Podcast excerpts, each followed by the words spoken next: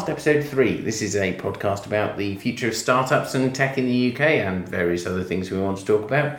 Uh, with me, Paul Johnston, And me, Alex Hansford. uh, and I am uh, at Paul D Johnston on Twitter. And I'm at Alex Hansford. So find us, tell us if you like it or don't like it, but we'd love to hear from you.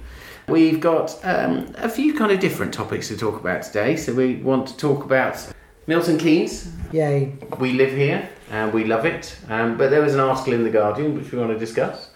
We want to talk about. Oh, a lesson in the power of the App Store review. It, it's an, an educational piece.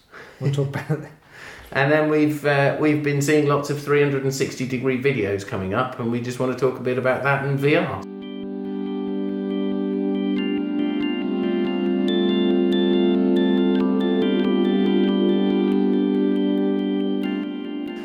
Without further ado, uh, let's have a bit of a chat about Milton Keynes, or MK as we all call it here.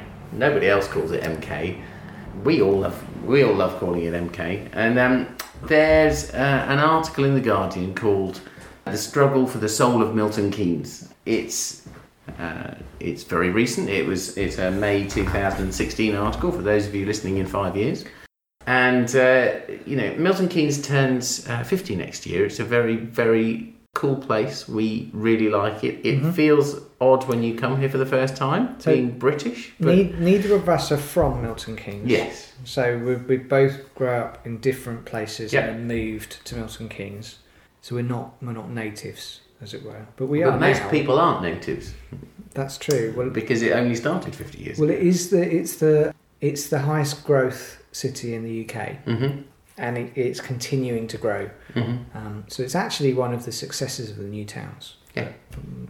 and it's taken it's it's uh, learned uh, learned the lessons of the other new towns. For those people in uh, in foreign parts who have no idea what we're talking about, um, after the war, the government decided that we should build a whole bunch of new towns to rebuild communities, um, and they made a whole bunch of mistakes with places like Stevenage and Crawley and a bunch of other places like that. Um, and then they decided to build Milton Keynes and got it right, pretty much. So um, it's one of the reasons we like living here. It's only 45 minutes from London and it's a great place. So interestingly, they they decided to build new um, the the new towns um, because they wanted to relieve housing congestion in London. Mm-hmm. Um, and interestingly, there's now more housing congestion in London. Yeah, So maybe we need more new towns.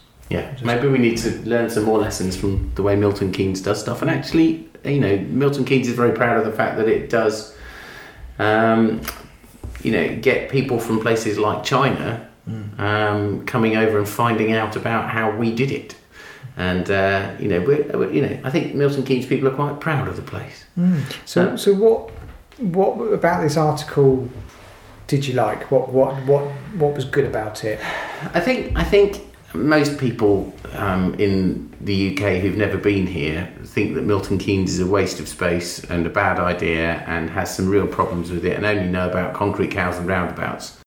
And I think you know it was it was very fair. It took the article talked a lot about uh, the good and the bad, but you know said that there was a lot of success here and a lot of successes have been made in terms of city planning, infrastructure.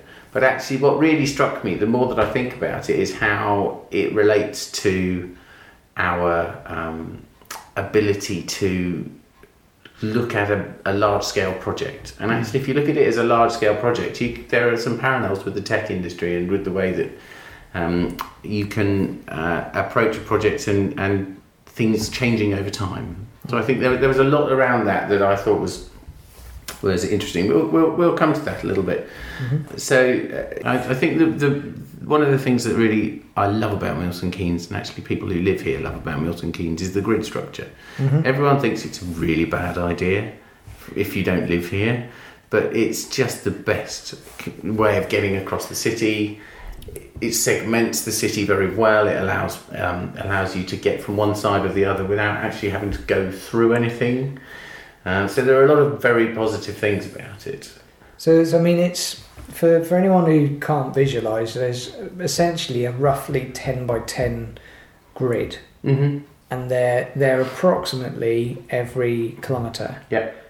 So that's ten kilometres by ten kilometres. It's not quite so rigid as that. No. But the, it does follow curves and, and things like that. But it, it, it's it's approximate. But it works very well. And at every intersection, or most intersections, there's a roundabout. Yeah. Um, and that defines the grid roads. And the grid roads are generally 70, although some are a bit slower than that. Uh, some are 60 if they're single carriageway. Yeah. Um, but they're always intended to be fast um, and a quick way of getting from one side of the city to another. So it made your commute um, really, really simple. Um, and in fact, Milton Keynes is on a few places that the rush hour is about 20 minutes long Yeah. because actually people leave at five o'clock and they get really frustrated that they're going to have to spend five minutes queuing. Yeah.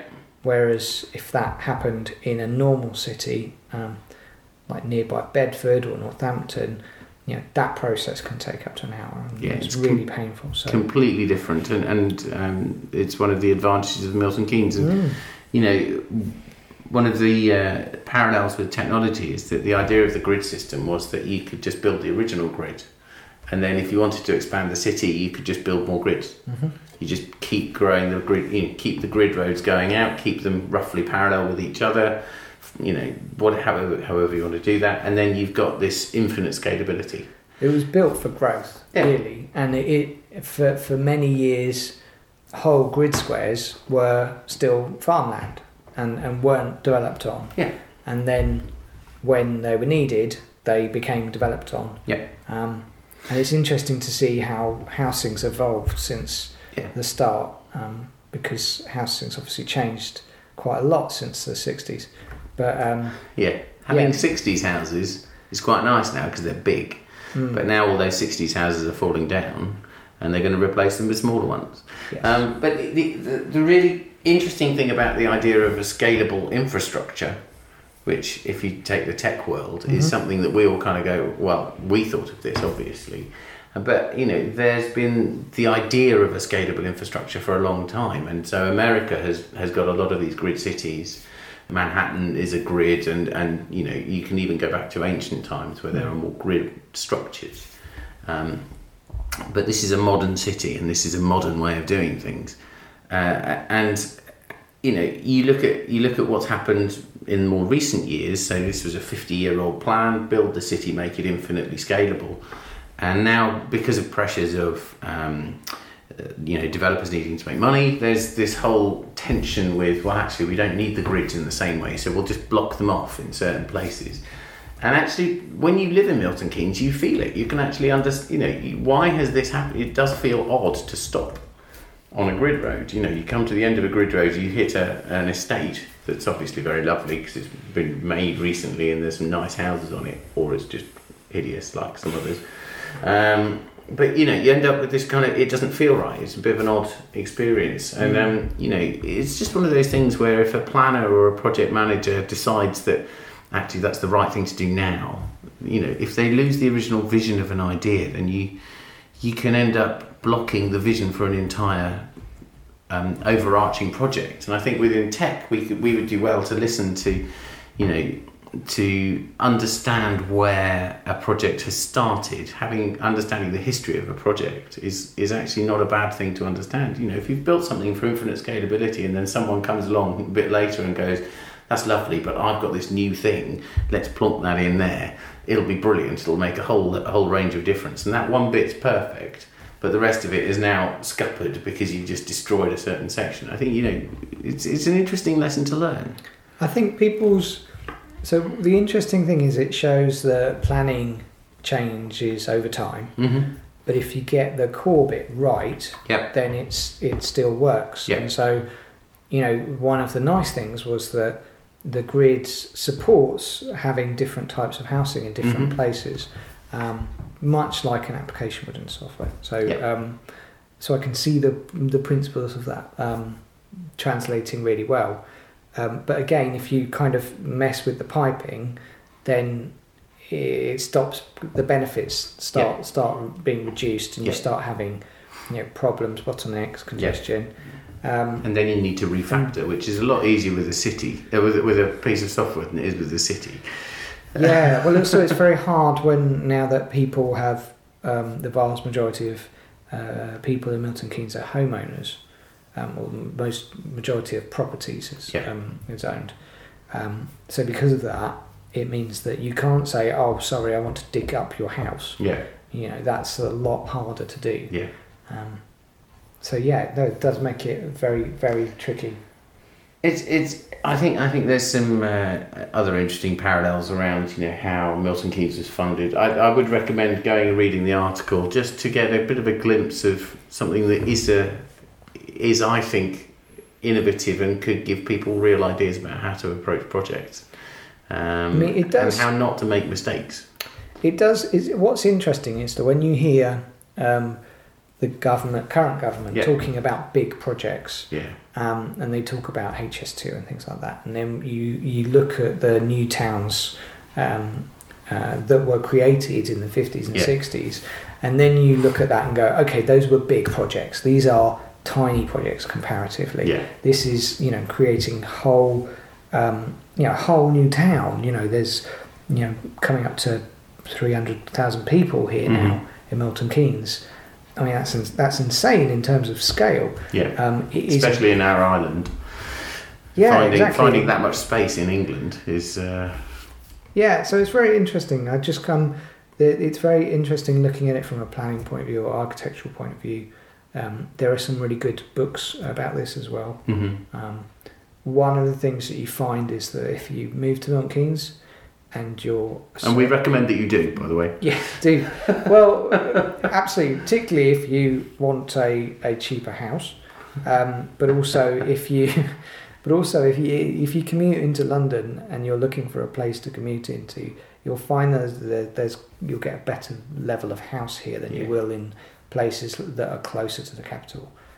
So you know if you lived in St Albans for example or Watford um, you could buy about three houses here for you that. could get more for your money here, and it's a lovely place, lovely place to live. Um, which is why why we moved here. But um, yeah, so one of the things you find is if you move to Milton Keynes, you become more interested in those things Mhm. because they all of a sudden become very relevant to you. Yeah. Um, but there's really good learnings from that. Yeah. Um, But uh, yeah, just recommend reading the article and uh, finding out a bit more about where we live. I Well, we love it. You know, we could go on about Milton Keynes for hours, but we're go- not going to. We're going well, to of funnily enough, it, it happens to be because we're in Milton Keynes and our, our um, podcast is called Beyond the Roundabout.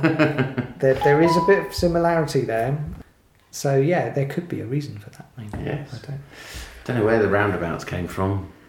Read the article, have a bit of a look, Mm. and uh, you know, give us some thoughts. We'd love to know what you think.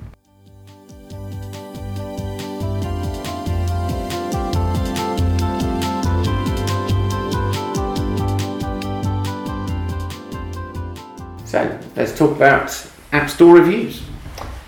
Yes. So um, this is a uh, lesson from a current job, um, and it's one that that if you have Com- um, company names will be uh, anonymised. I'm not going to mention that. Um, it's not fair. Um, but so there's an interesting lesson in um, understanding the power of social media and App Store reviews in this case, but but social media as well. Um, so over the bank holiday weekend, we had an outage. The app was down for a period of 36 um, hours, uh, and it's a fairly new app. It's Mhm. about six weeks old. Um, there are kinks, but we're working on it. It's it's a really nice app actually. I do like it. That's, that's normal for an app. So it's quite, it? you know, it's face at it. normal stage. Um, but this outage was was quite a big problem because for that period of time, um, there was no ability to log into the app, Mhm. And the only message they got was uh, "cannot connect. Try again later." Okay, that was it. Mhm. There was nothing else they could see or do. And the interesting thing there is that you know the, the technical teams were working on the outage. They've solved the problem or problems, and um, you know they sorted all of that out. But in the meantime, uh, we received over fifty negative reviews from the Mhm. App Store. Uh, the interesting thing in, is there is that um, so we we um, have a, a cross-platform uh, app, so it's on Android and iOS. Uh, the split is roughly Um, 70% are on iPhone and Mhm. um, 30% are on Android. Mhm. So predominantly uh, iPhone, some iPad. Um, but it's still predominantly Apple Yeah. versus uh, Android. Now, the, the reviews were actually almost the exact opposite. So we received about 80% of the negative reviews were fro- from Android, and about 20% of the reviews were from uh, Apple. In fact, um, although both, we, we have much more volumes um, through Apple's um, App Store, we continually get less reviews from them than we do anywhere else. So it's, it's So, so, interesting see so. Android users uh, tend to complain more or, or Yeah, be happier more? Interestingly, I think uh, Android users are more demanding. mm-hmm. They expect more from their app. Mm-hmm. They um, complain a bit more. Mm-hmm. They tell you off if you ask for too many permissions. Mm-hmm. Um, they do things like that, which um, you know don't exist on the Apple and the Apple version. So Yeah. Um, they don't have that to talk about. Yeah. Um, but I think also because it's so much easier to get to the Google Play Store Mm-hmm. than it is to get to the App Store. Um, once you've got it installed, Yeah. um, what I think people find is they find themselves rating and reviewing Android apps more frequently. Mm-hmm. Where so so it's, it's Android apps are more um, people are downloading more and, and, and going back to it more, whereas um, Apple is very much a download and forget. Yeah. know, and I mean, i- interestingly, because of the um, the app we've got, we we see um, we see a lot of reviews um, for uh, people in various different countries, and you know you can't guarantee networks in various different countries, and so you have different you have different problems in different countries and different ways of approaching it, and you get you get so such a diverse range of of, uh, of views. It's difficult to certainly control managing those things, but also because you have the ability within the Play Store, Google Play Store, to um, to respond and to Yes. and have that. Then you you have a you have a certain amount of right of reply, yes. uh, which is really useful, and you have a certain amount of um, uh, leeway with your customers a little bit more. So I think I think there's a certain amount of people know that that can happen, so they're prepared to do a bit more. I think part of it is that on the apps, uh, on the um, Google Play Store, so far on Android, Mhm. um, you've got the opportunity to address their problem. Mhm. So you- you're able, if they're having an issue, um, and they post a review, um, maybe they can't find a feature, yeah, or they don't know, um, uh, you know, they're having a very specific account problem, maybe, then the the nice thing about having a review, uh, the ability to reply to a review, is you can say, "Oh, that's strange. Yeah. I'm really sorry about that," and you can say, "Please email or contact us this way, and we'll look into it." All of a sudden, they're they're, they're shouting for help. Their cry for help is being listened to. yeah, Um, and so that does that does actually work to an extent, yeah, but not all the, time. Uh, a lot of people will put a review in and then they won't change their mind later on. So so what happened? We we got all these negative reviews.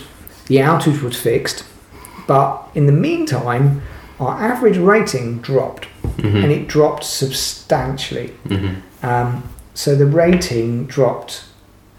It, it dropped at least um, half a point. Mhm. So, um, and in fact, it's still dropped, dropping Mhm. because of because of the um, uh, effect of um, how the ratings work. People see a negative review, so post a negative review, Mhm. and it, it has a very reinforcing thing. It's really um, There's a psychology around reviews, isn't there? That you know you need to. There's I don't know a pack mentality of, of Yes. jumping on a bandwagon, um, and I think you know that's why in some ways reviews can be quite um, uh, unhelpful. mm, I think it, you know sometimes you don't want to. It, reviews are a point in time rather than a, a, a an experience over time, and I think Yeah. part of it, part of what we need to kind of consider over the next few years is how we remove that point in timeness mm, and actually say you know actually reviews need to expire over time yes. And and or be reinforced in some way. Yeah, so I mean, what I found interesting was, and there are mechanisms for that Mhm. uh, on both app stores. So when you push a new version out, Mhm. that happens. Um, but of course, what do you do if your servers were down Mhm. and then your servers come up again? You don't need a new app version. So what? How do you you know? And and equally, you know, quite often people say you know update the app, and you, Mhm. you go well I don't need to because actually a lot of the problems you were occurring were occurring server side. Yeah. We've solved them. Which is our problem, not Um, theirs. And, and and of course conveying that to the user is quite tricky. So yeah, and getting them to upgrade unless there's something viable and re- and needed in there. Mhm. And the other thing about an upgrade is that you're never quite sure if you're not going to introduce something new no, as a that's right. bug. You know, so you, you, it's not a it's, it's not a straightforward thing to do. No. I mean, for me, the, the most frustrating element of all of this is the lack of ability to respond on Apple's Yeah. um, App Store.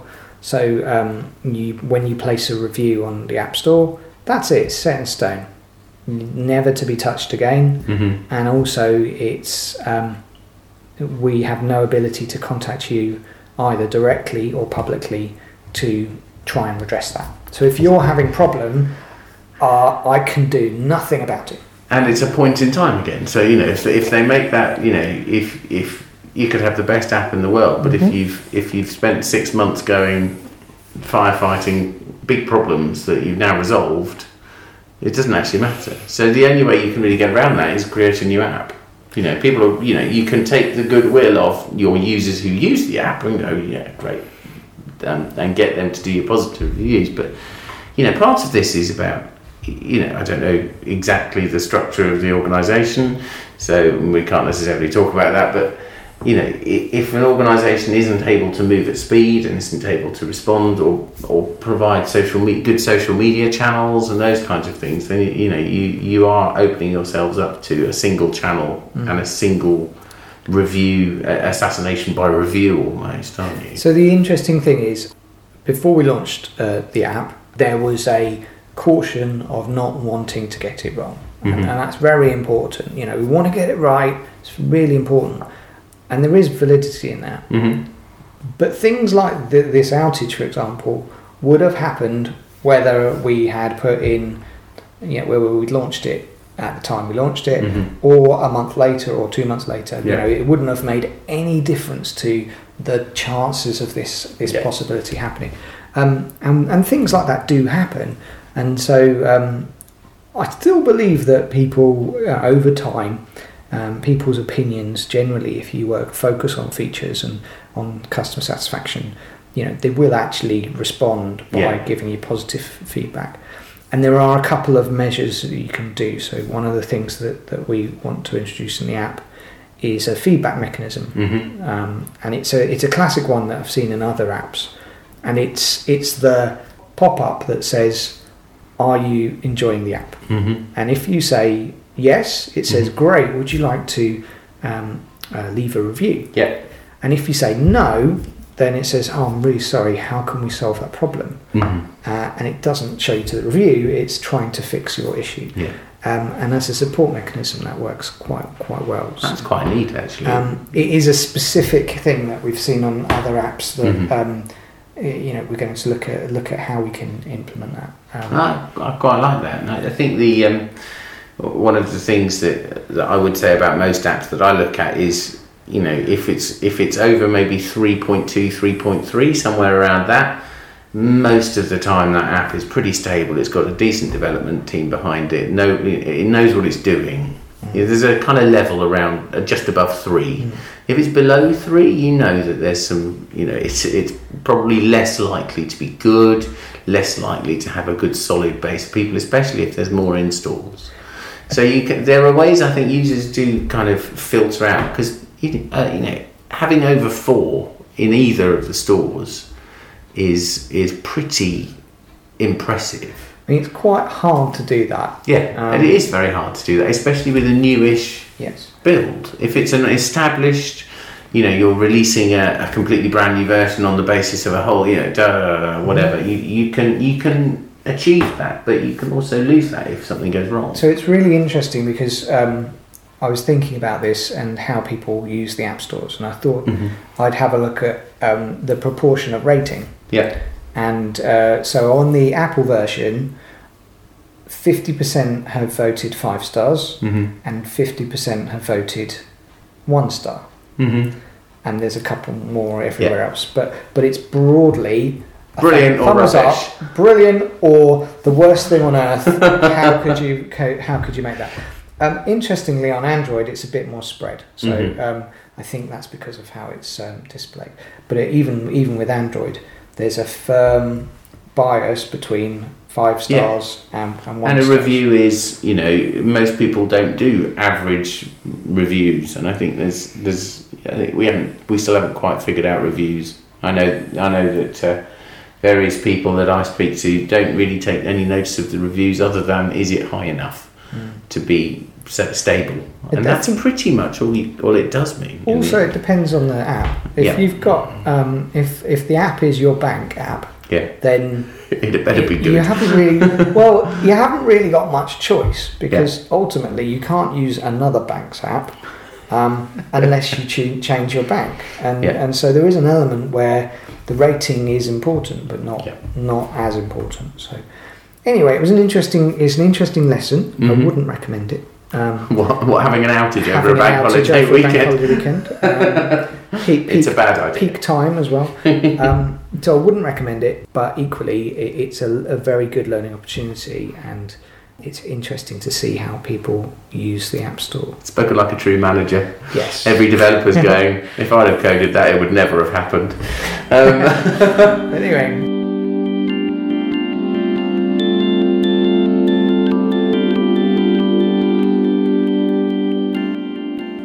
so uh, let's talk about uh, 360 degree video and VR. I saw a uh, video on Facebook the other day, which was a local dance theatre company, and they did a, um, a dance video. And the weird bit about it was, is um, they put the camera at the front of the stage. They didn't have the camera anywhere interesting. It was just at the front of the stage. And so all these kids were dancing around. It was brilliant. You could look around, you could see everything. Uh, but you could also turn it all the way around and have a look at the audience, Right. which was a bit odd because you could spend the entire the entire video just watching the audience. And I kind of thought that was a bit of a waste of it, uh, a waste of the 360 degree video. But Yeah. um, you know, you you you've shown me some other other videos out so there. I've got a um, so I've got a Gear VR, um, and we we have friends who have had the Oculus Rift as well. Mhm. Um, but we've just gone through the Gear VR, and um, the the nice thing about the Gear VR is that it's fairly low cost, Mhm. provided that you have a really expensive Samsung phone. Yeah, and this is this is the, the device that allows you to put it basically on your head So and over your headset. eyes. It's the headset. yeah, Um, and completely and, immerse you in uh, front of the screen, basically. it, it, it essentially takes the the phone um, and uh, sends one half to one eye and, Mhm. and the other half to the other eye, um, and and that's how 3D works. So It's quite straightforward.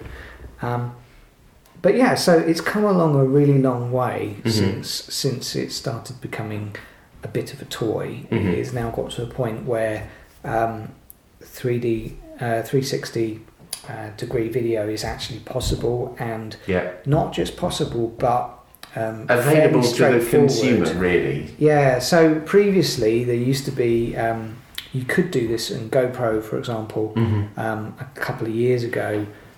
Essentially, started working on um, building an array of GoPros to cover the 360 degree space. Yeah, Um, and then what you had to do was knit those all together, and they, they used a bit of software that d- does that. mm-hmm. Um, and you can still use that now for um, Yeah. high definition um, 360 video, um, but it's incredibly expensive. Well, that's not true. It's incredibly um, uh, processor intensive because Mhm. of all that stitching. Um, but what it, it, it is now is it, because it uses GoPros, Mm-hmm. it's not as expensive as it used to be. So it used to be specialized cameras, whereas now you can use GoPros. And then there's all of a sudden become a huge range of consumer level Yeah. um, uh, 360 degree um, cameras that Yeah. have come out.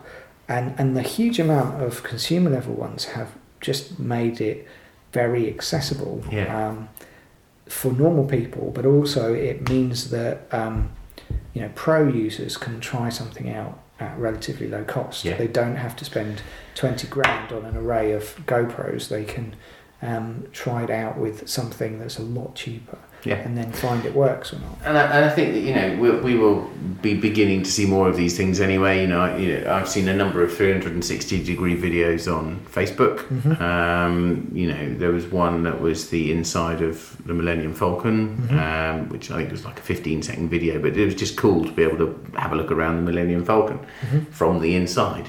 Um, I, I think one of the one of the things that I've noticed with with these technologies and with the, the idea of it basically gives you a first person view Yes.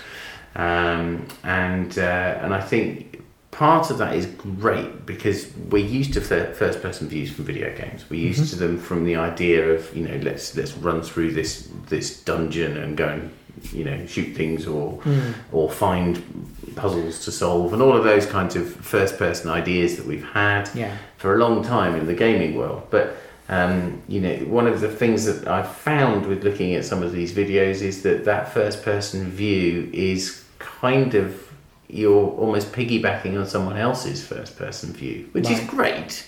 Yeah. But it's also a little bit disconcerting. It's like you're you're you- when you're in a video game, you control the character, you control what you're seeing. When Mm. you're when you're watching someone else's video without the context of other elements that you're seeing, you know, I, I I've watched a, a video of a balloon going up um, in in 360, Yeah. and what you can do is you can actually look down Yes.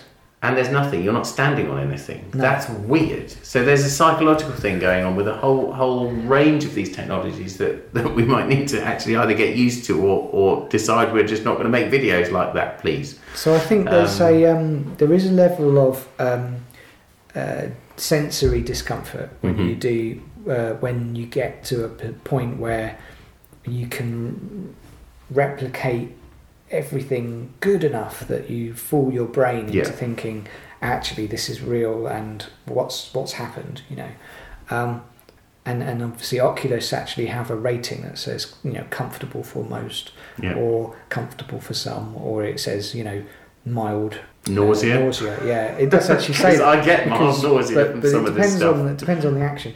Um, but the interesting thing is also it's it's one of those things where um, there's huge potential for uh, in the gaming point uh, uh, world.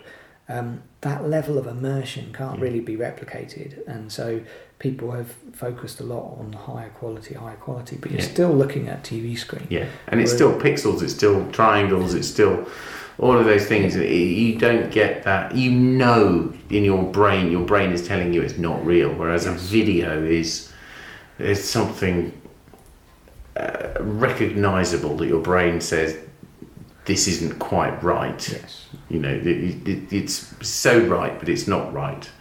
Yeah. Uh, you know, you showed me the uh, hardcore Henry video Yes. earlier, um, which is slightly weird but so brilliant. that's not 360 degree, um, and but it, but it's first person has a, um, a first person view Mhm. um, of everything, and and that's very interesting because it's actually unusual to see that in a Yeah. film, and and because of how they've done it. Um, you, you will feel immersed even though Yes. you're not actually getting it in the Yeah, 360. and, and the characters talk to you directly, Yes. talk directly into the camera. It just brings you into a different world, doesn't it? Uh, right. Irrespective of whether the film's any good, Mm. and irrespective of whether I'm particularly interested in an action film like that, I, I, I think the the idea is very Mm. clever, and the the concept will be something we'll see more of over time. I think the thing with 360 degree videos that is is unusual is um, it, it it forces you to change how you do Yeah. filmmaking because uh, previously you'd have um, you know director behind there um, and you've got all these tools and that and as soon as you, you end up saying no you can see all of it all of a sudden you ruin the immersion so um, you could remove some of that digitally um, and I think that would be quite Mhm. strong um, or what you can do is you have to choreograph not just the front but the back you know Yeah. around it um, and a really interesting video of that. They've started to to do this for promotional purposes. Yep. Um, was a Zoolander video. Yeah. So there's a Zoolander video, uh, two video that has is a 360 degree video with um, Ben. Um, is it Ben Stiller? Oh, who knows? Um, but Yeah, I think Um, it is. I think is it it him? um, but it's um, Yeah, it's him. he he's pouting and Let's uh, Google it while we talk.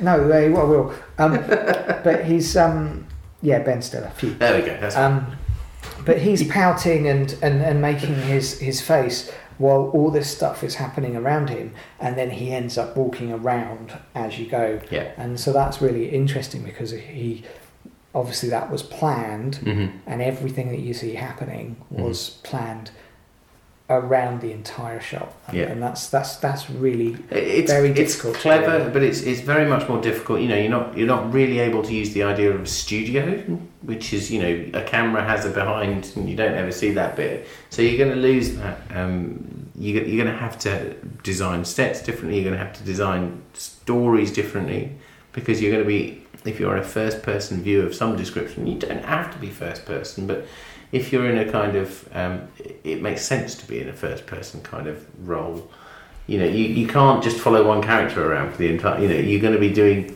various different things so there's going to be different ways of telling stories also it's about you know action will happen in certain parts of the frame mm-hmm. it can't happen in the other end of the frame. So it's kind of um, for as a storyteller, you've got to you've got you've to got to pull someone to around haven't you? You've got to pull someone around the, the shot. Yeah. so you know you, you, although it will be quite interesting the kind of easter eggs that might get in, might end up being you know you, it'd be the kind of thing that we we'd all have to watch the film twice so that you can watch it the first place and then the second time you can turn around and see what else is going on in the shot. And that could get it could add some very interesting it, I mean, you could add secondary stories in, and if you added the idea of um, uh, directional audio as well, you could actually have multiple different stories going on in the same place. So you know, there's things, there's real options for doing some interesting. So I think it's going to be, a, it's going to be an interesting time to go forwards. But I mean, the, one of the things I'm wondering is whether or not,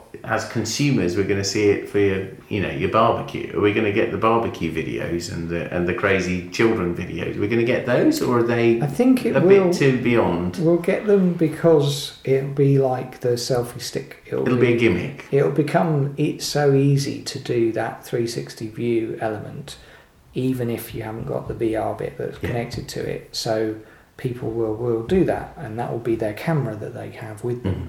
That happens to give a 360 degree shot. I'm imagining a 360 degree Stick. camera with a stick, and now going. Someone needs to make the 360 stick, don't they? That would be the. Uh, If they make the Let's- stick let's- 360 degree stick, I will beat someone with it. I don't know. It could be quite fun. I don't know. I hate selfie sticks. So that's, a, that's a different. It's, thing. it's, I think it's. I think it's. Is it the next big thing though? Um, I'm not sure because I don't still don't think it's social enough. So It's uh, still niche. because it's well no, but also it's because it's individual and Mhm. it's not a group activity. Um, it's it's it's going to be difficult for that to work um, when you're having a party. Mm-hmm. Whereas when you're at home and you haven't got anything to do and you want to catch up, uh, you want to do some um, uh, VR, then it will work. But it's it won't meet meet the kind of doing things together, which you know when you um, put put a uh, game on um, on the console, or whatever. The the interesting is you're playing, but also someone else is watching, uh, and so Mhm. the challenge is. You know, you can't do that with VR. So Mhm. how does it how does it work? So I don't know. Well, I think I think it's got to a point where it will evolve, and we will find uses for it. And um, I I think think- e-health is one area that could be a very interesting space. Um, you know, the ability. I'm just just off the top of my head, the ability to, to watch a surgeon in 360, to be able to actually look around, um, not just see just whatever the single viewpoint is. That could get very interesting. So there, I think there are areas of that are non kind of you know high octane sports. architecture, Yeah. um, interior design, Yeah. um, that you know, a lot of things like that, which work, would work really well with VR, Mm-hmm. um, and can tell a story that you can't tell normally. So it Could get very interesting. Mm. Brilliant.